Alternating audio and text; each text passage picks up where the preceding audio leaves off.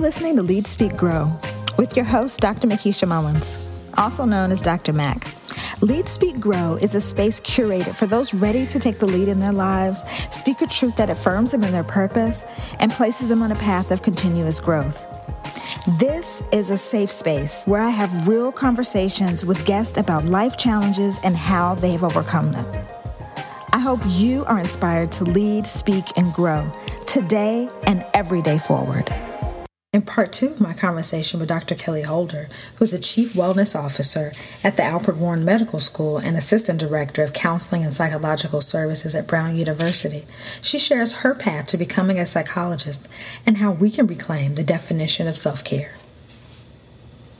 Um, and so, you know, just like the students you're working with, you were once a student. Um, can you tell me a little bit about your path to to chief wellness officer? Obviously, you didn't graduate from school and then, bam, yeah, like, oh, make her it, chief wellness officer. It is the most. I think it's an amazing story, um, and I feel grateful that it's mine. So um, I will go back to so in college. I attended Oakwood University, and I was a, I started out as a chemistry major. I changed my major to biochemistry and I graduated with a degree in biochemistry. And my deal was I wanted to become a neuroscientist. So I was accepted to uh, the Ohio State University in a neuroscience PhD program. I spent one year in that program, and during my time there, um, when you do like a PhD in STEM, you usually have to rotate through at least three labs before you choose the lab you're going to stick with to do mm-hmm. your research and that kind of thing. Two out of the three labs that I rotated in did neuropsych research. And hmm. so one of the people in particular was a neuropsychologist. And I sat with this person while they were doing, it was a research based neuropsychological exam.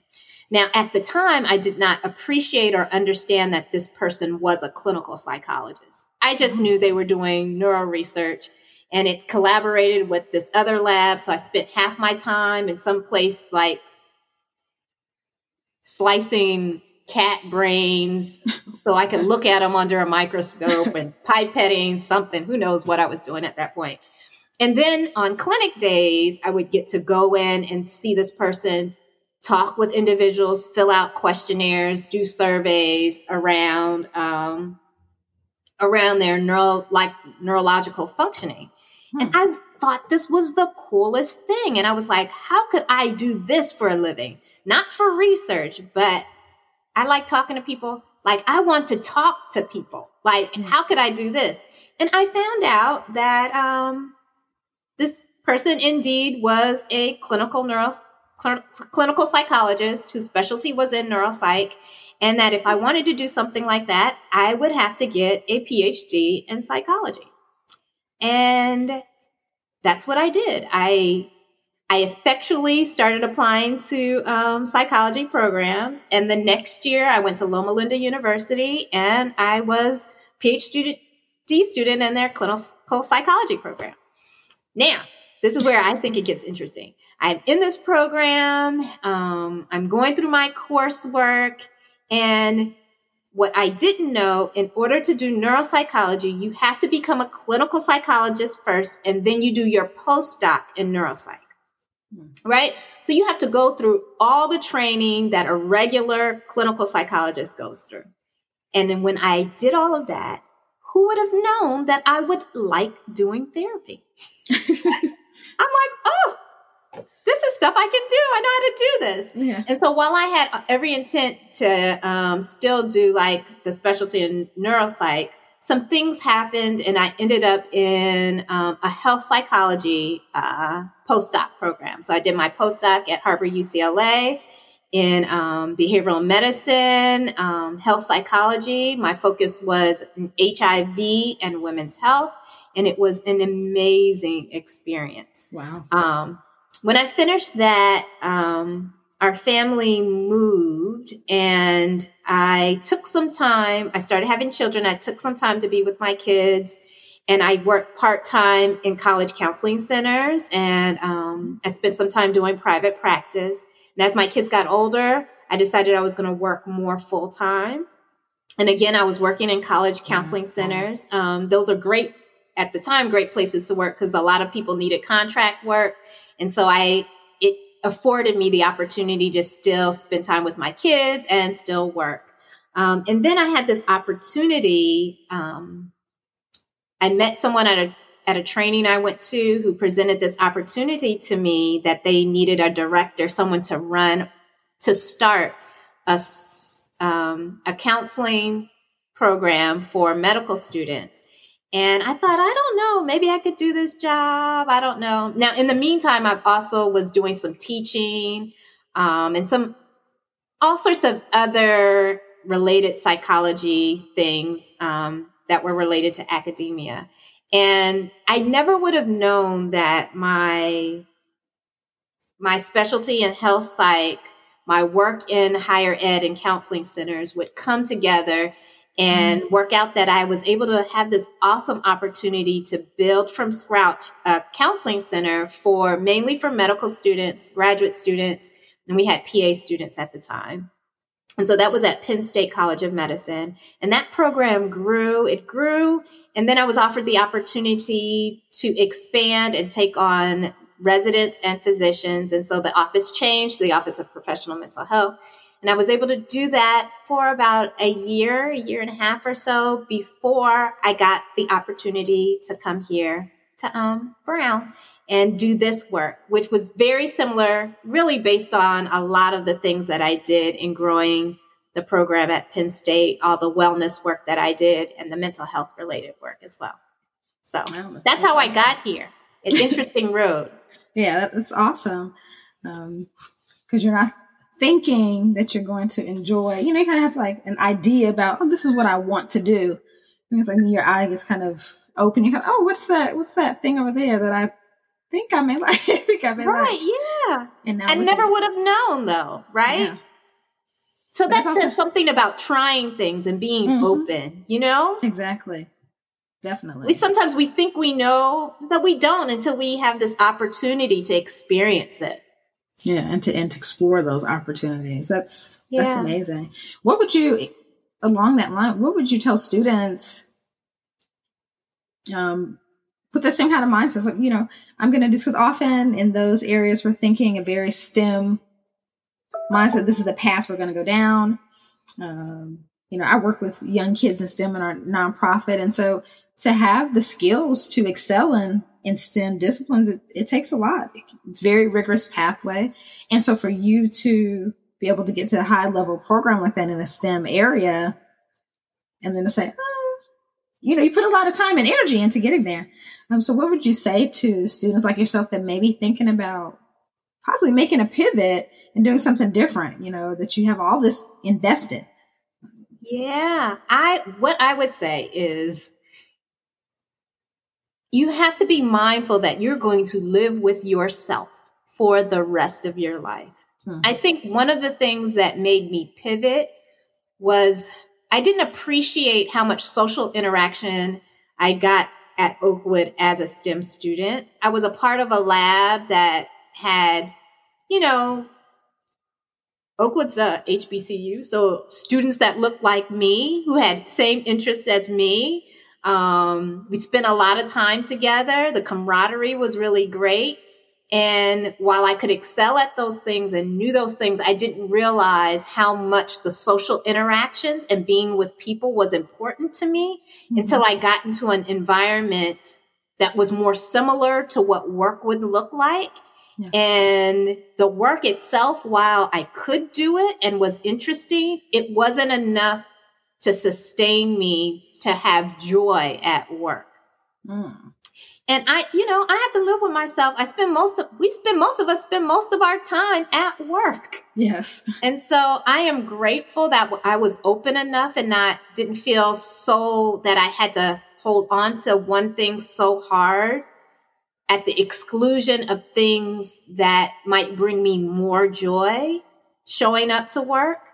Um, and I'm not saying that everyone should make the decision specifically in the same way that I do did, but yeah. what I would say is it's really important to be honest with yourself about who you are Mm, yes. and how you experience the world and not what how other people want you to experience the world because at the end of the day you know not your parents or your cousin or all the people who are encouraging they're not going to be there when you have to be at work eight nine ten hours a day right? And so you know be be open to make a change if you're noticing that that you don't think if you if you have any clue that what you're doing can't be sustainable um Mm, if you have options go for them. Now I'm not against hard work i'm not against showing up when things aren't the best. Sometimes we have to do that too but it's not sustainable. So we shouldn't i don't think anyone um if they have a choice because sometimes we don't but if you have a choice allow yourself to be in an environment where you can thrive not just from knowledge based but emotionally and physically as well too. Yeah. Uh, I think that's that part is so vital. That honesty component. I've been I've been using that. I feel like I've been using it. I feel somewhat affirmed by the fact that you just use the similar language because I've been saying it so often myself. It's like be honest. Be honest with yourself. Are you speaking honestly? Are you being truthful? Um, and I guess for me, as I've been on this path of really kind of thinking about things more kind of intentionally and more intensively for myself, um, that that odds that I have to reconcile. So I want to bridge over a little bit into as you're speaking about that honesty and that kind of internal dialogue you have to have. You also do some work um, with supporting people and encouraging people to be mindful of their self care. Um, also, Yeah. so if you want to take a take a few minutes to kind of share like that work that you're doing and um, what are you hoping for people to receive from it? Yeah, so I'm excited to talk about this because this is brand new work on my end. I recently, for the most part, finished a book that's about self care that I'm working on the public um, publication process on. And to be honest, I really think about self care as wellness. Mhm. And so a lot of the things that I just spoke about in terms of wellness in general, I like applying those same principles to this idea of self care. Um, I'm really passionate about it because self care is a term that has been hijacked by marketing companies and products Mhm. and different things. And so, oftentimes, when we think of self care, we think about all the things that people are trying to sell to us. Yeah. And I really want to take it back and aid people in really figuring out how do I best care for myself? How can I figure out all the layers of my life that are important to me and invest in them in sustainable ways? No crash this or crash that or 10 day this or 30 day that. Mm. Like, how can I really do take care of myself in a sustainable way? Something that um, will be number one, good for me, and over time, sprout gifts for others. Yeah.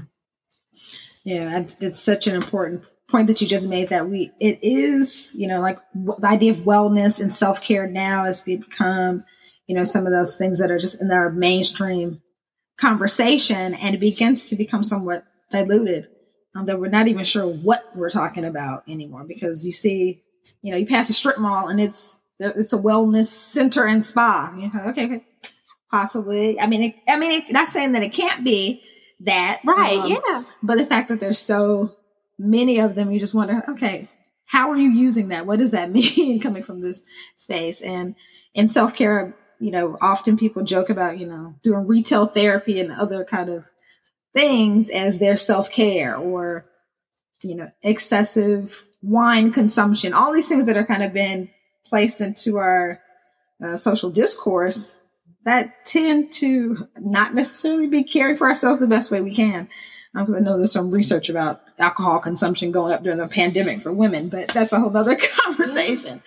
Um, so really kind of reshaping and bring us back to basics on what self-care is. Tell us, uh, because you also written another book as well. You said you're, you're publishing a book on self-care, but you also wrote another book. If you want to kind of share a little bit about that. Yeah, so this book I wrote, I wrote it, um, it got published in 2016. It is a children's um, devotional book. Yeah. It's called Playdate with, with God. I wrote it when my children, well, it got published when my children, no, okay, I wrote it when my children were two, four, and six. And I wrote it because um, my children are lively. They're lively. Now, I married somebody who's really calm, and I, I thought I was going to get one calm kiddo. now that they're getting older, one is calming down, but they're all so lively. And we would have these times of worship, and I just couldn't get them to sit down. And I decided I wanted to write the devotional book I wish I had. And so it really is a play date. There's 10 devotions in it, and each devotion is a game a game and it has a thought that goes with it. And I promise you, my kids are older now. My oldest is 14, and it's still one of their favorite devotion books. They'll say, Can we do play date with God? And, um, you know, when I'm feeling tired, I'm like, I don't, I don't know. Um, because all the games are active mm-hmm. again, because I wrote it when they were really small. And so, you know, um, a lot of get up out of your seat have fun together, and then a way to incorporate God's word and remind them that they are loved by God above everything. And so um, it's a really fun book. So yeah, that, that's awesome. Um, I think it's it's special to be able to have that because many times you know we'll go to to doctors, we'll, we'll see a physician, and they're telling us things we should do about our health. And you know, I've seen physicians outside smoking or being morbidly obese and all, all these kind of things. You're kind of like, how are you helping me? It's it's great to hear someone that's working to help people maintain their mental health and, and trying to create this synergy for themselves and their families as well. Um, it, it makes me feel like, okay, this is a credible person. I can I can I can trust kind of what they're telling me because they're they're using it in their their own lives. I'm trying to. Yeah, I think it's trying to. Yeah. I tell people I'm an expert. I'm, I'm expert in both self care and the struggle. Creative, showing the balance part of it, and I think that's a that having that honesty in it as well too. Is that I need these things for myself. I need these tools for yes. myself. Um, makes it more accessible for people.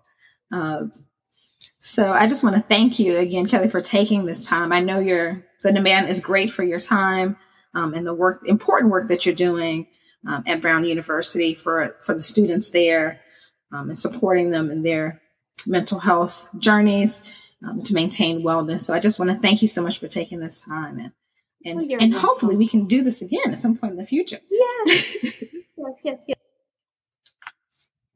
You take care.